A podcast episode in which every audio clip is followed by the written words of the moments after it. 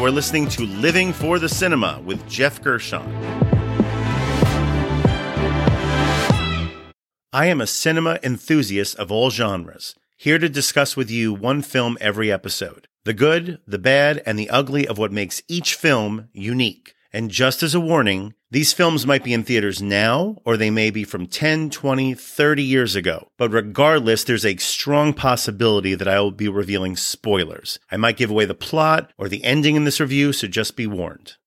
Three O'Clock High, which came out in 1987 and was directed by Phil Joanou, starring Casey Siemaszko, Annie Ryan, Richard Tyson, Stacey Glick, Jonathan Wise, Jeffrey Tambor, Philip Baker Hall, Liza Morrow, Mitch Pileggi, Caitlin O'Heaney, and John P. Ryan.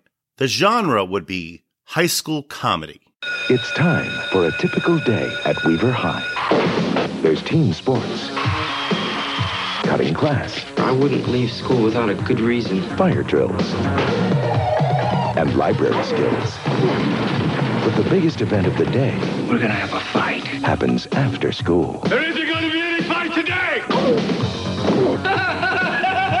3 o'clock high. Rated PG-13. Starts Friday at theaters everywhere.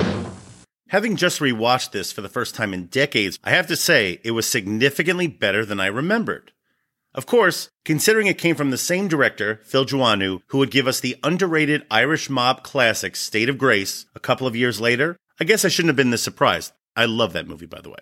This feels like the kind of movie that the legendary John Hughes would have done around this time, if he was a more creative director. There are no shortage of creative camera angles, also helped by having Barry Sonnenfeld as director of photography. The film just looks great and is breathlessly paced. And very well cast. I forgot how appealing Casey Siemaszko was, and he plays the lead, Jerry Mitchell. Just your average dorky high schooler who microwaves his clothes dry in the morning before school, then brushes his teeth with Diet Coke on the way. Hey, I've been there. The impetus for the plot is that Jerry ends up being summoned to a fight at Three o'clock in the parking lot. You try and run, I'm gonna track you down. You go to a teacher, it's only gonna get worse. You sneak home, I'm gonna be under your bed. You and me. Three o'clock. hence the title, with the mysterious new kid, well, not really as he's played by Richard Tyson, Motherfucker, you look dirty. Who everyone has been gossiping about, the homicidal Buddy Revell. That's not even the whole story. After he duped the science teacher, they send the dude into continuation. Remember the story about the guy who pulled a knife on his coach? Yeah. That's him. Jesus. He was a continuation. He even took a swing at one of his teachers. And these guys aren't your average history types. They're like ex-cops or something. In fact, I heard they carry guns. He came here from continuation? Uh-huh. That's why they call it continuation, so you can continue murdering people and still graduate. Buddy walks around in leather coat and white mesh shirt, just strutting around silently with a permanent scowl and a long, semi unruly mane of black, greasy hair. Tyson provides a very entertaining foil as the greaser from hell. Most of the 90 minute runtime is pretty much spent in anticipation of this big fight at 3, and every effort from protagonist Jerry to avoid it.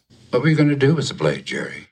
Well, you see, it's really not my knife. But Buddy Revell wants to fight me at 3 o'clock today in the parking lot, and, and I just couldn't get out of it. So a friend of mine, well, I had this really stupid idea that I might be able to get Buddy kicked out of school before I had a chance to fight him. So I planted the knife in his locker, and then I put a note on Mr. O'Rourke's desk tipping him off, only he found out about the knife before you guys did, and then he stuck it in my mom's steering wheel with another note saying that I definitely now could never get away from him. But, but like I said, it's really not my knife. That is absolutely the most ridiculous excuse I have ever heard in my entire career as a disciplinarian, Jerry. It's a simple bottle plot, and that's part of what makes this so much fun. You have this giant analog ticking clock throughout, while we watch Jerry having to resort to all variety of desperate measures to prevent this dreaded showdown. With help from his plucky younger sister and best friend editor of the school newspaper, Jerry just goes all out, including robbing the school store, which he himself runs, a failed attempt at framing Buddy, and even seducing his teacher, well, sorta, in front of the class during a book report. Everything and everyone in this school is a bit heightened, and Joanou, along with screenwriters Matheson and Szollosi, really does a nice job of keeping the tone relatively whimsical, though never to Heather's level of batshit absurdity. Dear Diary, my teen angst bullshit has a body count. Yeah, 3 o'clock high gets dark, but never that dark. And along the way, we keep meeting no shortage of interesting characters played by a sneaky good cast with fun acid turns from the adults, including Jeffrey Tambor, Skinner from The X Files, that'd be Pileggi, the warden from Runaway Train, that'd be John P. Ryan playing the principal, and Mr. Bookman. I just want you to know that I have a very strong suspicion that this was an inside job. Almost always is. Can I go now? Yeah. Of course, I'm referring to the late great Philip Baker Hall, who's not playing Mr. Bookman, the character from Seinfeld, but is playing an investigator for juvenile delinquents who is kind of somewhat eerily similar. Siemaszko is quite likable and strangely endearing, no matter how absurd the story gets, and this reminds me of how he did have a pretty solid run back in the late 80s, with this, Biloxi Blues, Stand By Me, Young Guns, and the underrated Breaking In. It feels like he could have built a bigger career as a likable, shorter everyman type, but unfortunately, his timing just wasn't there. You see, Siemaszko arrived just a few years too late to avoid the dual market correction of both Michael J. Fox and Matthew Broderick, to the point where he was already co-starring in their starring vehicles before he even had a chance. But he's still a fun, relatable protagonist, and I'm glad he got to shine in this movie. Along those lines, you can also tell that Joanou himself was just a young pup. I mean, the dude was only 26 when he directed this. He was actually younger than both Siemaszko and Tyson at the time. He was really just cutting loose and experimenting a bit within a genre that had already reached saturation point by 1987. And overall, it's just a goofy blast. And that brings me to the categories. The first category would be Best Needle Drop. This is the best song cue or piece of score used throughout the runtime of the film, because music is essential to film. With regards to music, Phil Joanou hired the German collective Tangerine Dream to do the score, adding some nifty edge no less. And yes, I've referred to these guys before in previous reviews for both Thief and Sorcerer. They are one of my personal favorites when it comes to putting out satisfying synth music. One standout of theirs in this movie is a track called Go to the Head of the Class, and it's used during the aforementioned scene when Jerry, in an utterly bizarre attempt to get himself sent to detention after school so as to avoid this fight, he gives his book report to his English class, and yes, makes a pass at his English teacher, Miss Farmer. It's a goofy scene that works in spite of itself, no doubt helped by this catchy music playing in the background. In fact, I gotta tell you, it kind of made me think of you, Miss Farmer.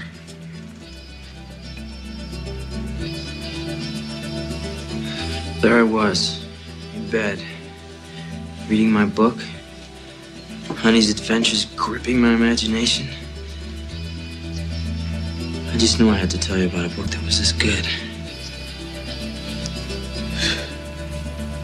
Hey, Mom. Jerry, I hope this is going somewhere. It's going somewhere. But here's something interesting. When first hearing this, I could have sworn that this was completely lifted from a track from Tangerine Dream's own score for Risky Business from four years prior. That movie, a high school comedy starring Tom Cruise in one of his early breakout roles. The track there is called Love on a Real Train, and they sound quite similar. I'll play them back to back. You be the judge. The music from Risky Business.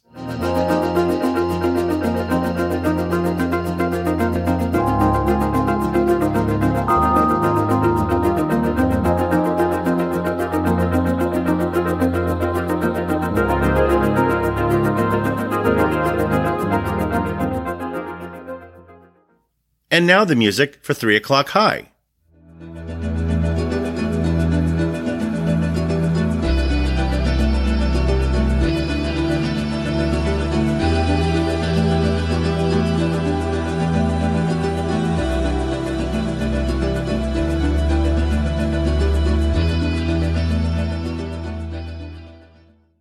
Pretty uncanny, huh? I guess the big difference is some electric guitar added in for the 3 o'clock high music. And hey, they wouldn't be the only major composers to crib from previous scores. Here, I'll give you a hint. His name rhymes with Franz Glimmer. Regardless, Tangerine Dream still provides great music. And now the next category, which would be wasted talent. This is the most underutilized talent involved with the film. Believe it or not, the legendary Steven Spielberg was once involved with this movie, In fact, as an executive producer, he helped kickstart the film's production. And he even envisioned it as a new variation on the Karate Kid story. Taking us back to the 1980s, having Spielberg as a producer was a big deal, just from a marketing standpoint. It usually meant that no matter his involvement, the opening credits of your movie would often start off with the headline Steven Spielberg Presents. He was, and in a lot of ways still is, a brand unto himself. Several movies released throughout the 80s would successfully utilize this branding for marketing purposes, even when he wasn't actually directing them. And we are talking some big hits here Gremlins, The Goonies, Back to the Future, Batteries Not Included, and Young Sherlock Holmes, among several others. So basically, having his name on your movie with such prominence would at the very least ensure that audiences would be aware of it and would possibly check it out opening weekend.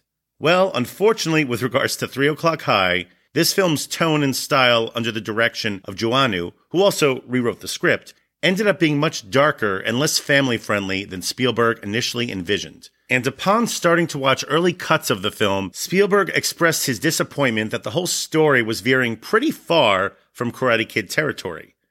As a result, Spielberg took the rare step of removing his name from the movie just as it was finishing production. Now, don't get me wrong, I think this film is fantastic and that Phil Joanou accomplished exactly what he set out to do as a director. At the time, though, this stood out as something less commercial than your typical high school comedies of the time. And without both the Spielberg name attached and any other real suitable marketing hook, the film was pretty much dumped by its studio in the fall of 1987.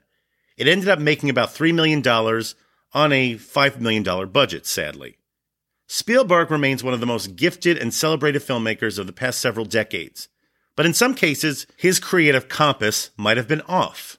In retrospect, this was one of those cases, and removing himself from the production effectively killed any commercial prospects that this film might have had. So in this instance, Spielberg was actually the wasted talent. And now the trailer moment. This is the scene or moment that best describes this movie.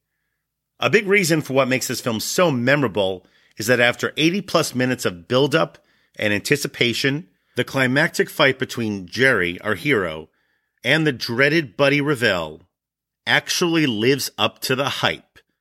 Yep, it's clever, funny, and thrilling all the same as we see the entire school gather in that parking lot after school, and even looking out from every open school window in sight of it. Yeah, we're not going for realism here, but that's okay.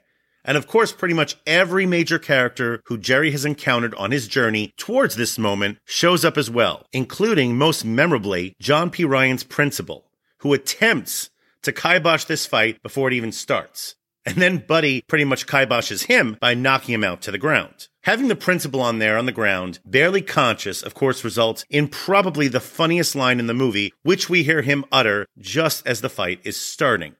Don't fuck this up, Mitchell! And the fight itself lasts just the right length with all the requisite twists and turns. Yeah, it's a stretch that Jerry could actually hold his own as long as he does, considering how up until this point, we have seen Buddy knock out larger folks with just one punch. But we see Jerry get help from his sister, his best friend, his potential girlfriend, Franny. You leave him alone, you maniac! You want him, you can go through me. You got an animal, you hear me? You just go ahead and go through me. Move. Come on, you asshole. Come on, you peckerhead, let's see what you got.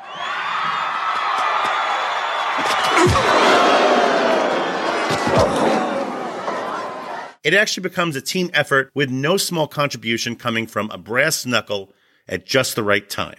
As far as extended one-on-one movie brawls go, Jerry vs. Buddy is one of the best from this era, just behind the alley fight in They Live and Rocky v. Clubber 2 from Rocky 3. And the final category is the MVP. This is the person or people who are most responsible for the success of this film. This was a very tough call, as there are definitely some unique talents involved, which prove essential towards making this film really work. Siemaszko is genuinely good in this movie. His Jerry is just one of a kind. As is Tyson as Buddy. His Buddy Revell is just unnervingly intimidating in a manner that most 80s bullies just could not quite reach. I mean, this dude makes both Biff Tannen and Johnny Lawrence seem quaint by comparison.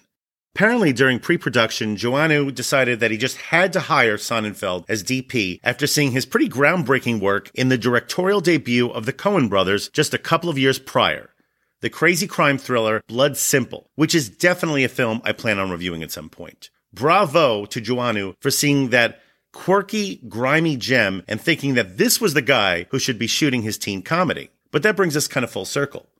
Phil Joanou's unique sensibilities and approach to this story are what makes it special in the end. I mean, here he was in the mid 80s, a pretty unproven young director who had only done a couple of episodes of the TV anthology series Amazing Stories. Joanou was now being hired to direct his first film, a relatively straightforward teen comedy. And his inspiration for where to take this subject matter was apparently not only the quirkier leanings of the Coens, who were still pretty unknown at the time, but the recent Martin Scorsese dark comedy After Hours, which had just come out a couple of years prior. Now, by this point, he was considered one of the great directors, but After Hours was routinely looked at as one of his lesser films, it being a relatively ambling comedy of errors focusing on one nebbishy computer programmer's dangerous night roaming the streets of Manhattan. It's a fun movie, too. Now, over the past several decades, you could literally lose count trying to keep track of all of the burgeoning young directors who would fancy themselves auteurs and would attempt to recreate the genius of Scorsese with their first film. But here's the thing. Joanou actually pulled it off. Yep, if Martin Scorsese was ever to actually direct a straightforward high school comedy, you could see it feeling very much along these lines. The story never pulls any punches, literally, as we see around the halfway point just how much damage Buddy can do with just one punch, as we witness in a nutso sequence taking place in the school library. Jerry has hired one of the school's biggest football players to threaten Buddy, hopefully in an effort to steer him away from having his fight at 3 o'clock as planned. And when the dude makes the mistake of poking Buddy, well, he's not only walloped to the ground, but he falls into a bookshelf with such force that it results in a domino effect around the library, knocking down every other bookshelf as well. Just a crazy scene. As the director, Phil Joanou just made a series of bizarre choices with this movie, and as far as I'm concerned, they all paid off. For being true to his vision and directing this unique gem, which still holds up 35 years later, Phil Joanou is the MVP. That was the best fight I've seen since Craig Manny kicked Jeff Stevens' ass. I still can't believe he dropped Revell with just one punch. Someone told me he's a black belt. Did you guys hear? He's going out with Kieran Clark now. The guy's a stud. Did you hear what happened in his English class? The guy's a completely righteous dude. My rating for 3 o'clock high would be four and a half stars out of five.